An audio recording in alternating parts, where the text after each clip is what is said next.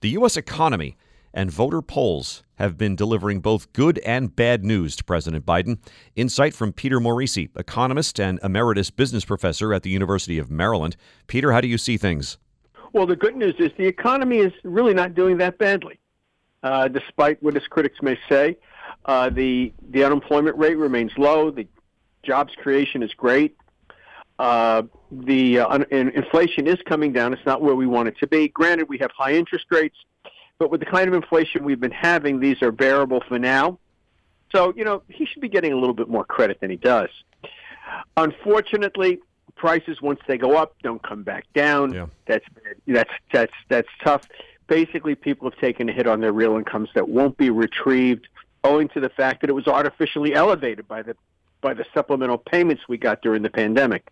Now, the bad news is if you look at the polling numbers on the economy, he gets terrible marks. I mean, you know, they say on general approval ratings, uh, the uh, he's he's not much worse off than other previous presidents. True, but uh, if you look at the economy, it's terrible. Whether people want him to serve another term, even Democrats don't want to, because there's a one in three chance he'll die in office. Jeez. Now, Trump is picking up votes, but he's picking them up in the wrong places. He's picking them up in states where Biden won by so much he has no hope of flipping them, and where he won the last time, so it doesn't do him any good. He's picking up some minority voters, especially Hispanics.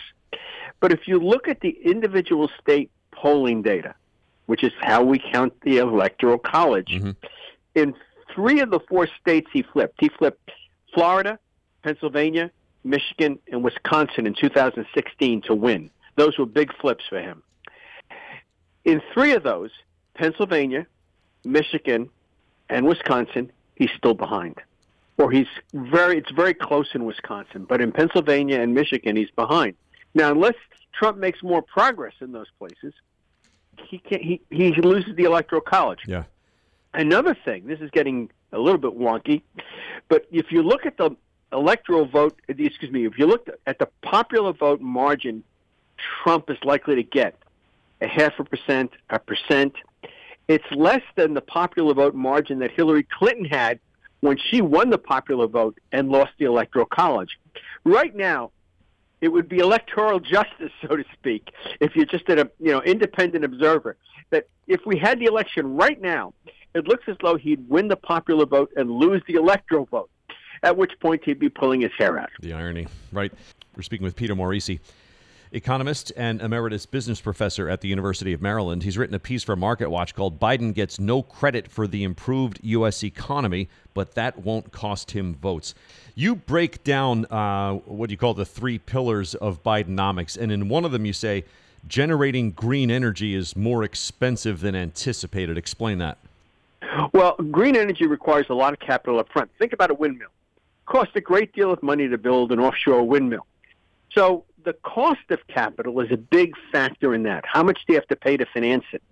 And with interest rates up, the assumptions that environmentalists keep throwing at us that uh, that green energy is really going to turn out to be cheap evaporate if you have to pay six, seven percent for your capital. All of a sudden, a natural gas plant looks a lot more efficient to generate electricity. Mm.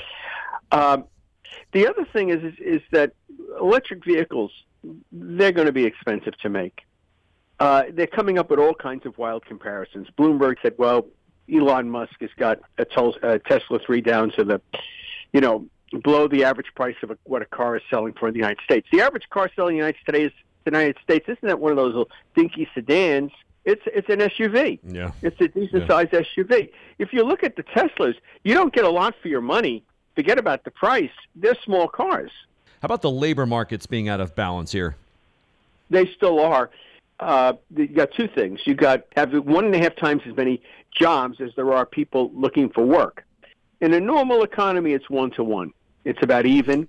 Uh, ben Bernanke and a colleague have done an interesting econometric model, which uh, Powell says a lot about. He he he. It's, he, it's a it's a Brookings paper, and in that paper, they have to get that ratio down below one to get to where they need to be. And they attribute that to expectations.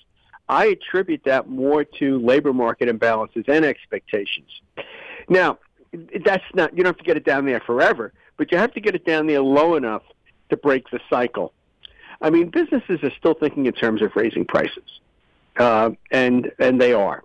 The center aisles in the grocery store, where you would you were dealing with the big consumer products companies, they're back in the old mentality. We can raise our salaries by raising our prices. They they frankly compensate themselves very very well, and they charge Americans all they can whenever they can. Thanks, Peter. Peter Morici, economist and emeritus business professor at the University of Maryland.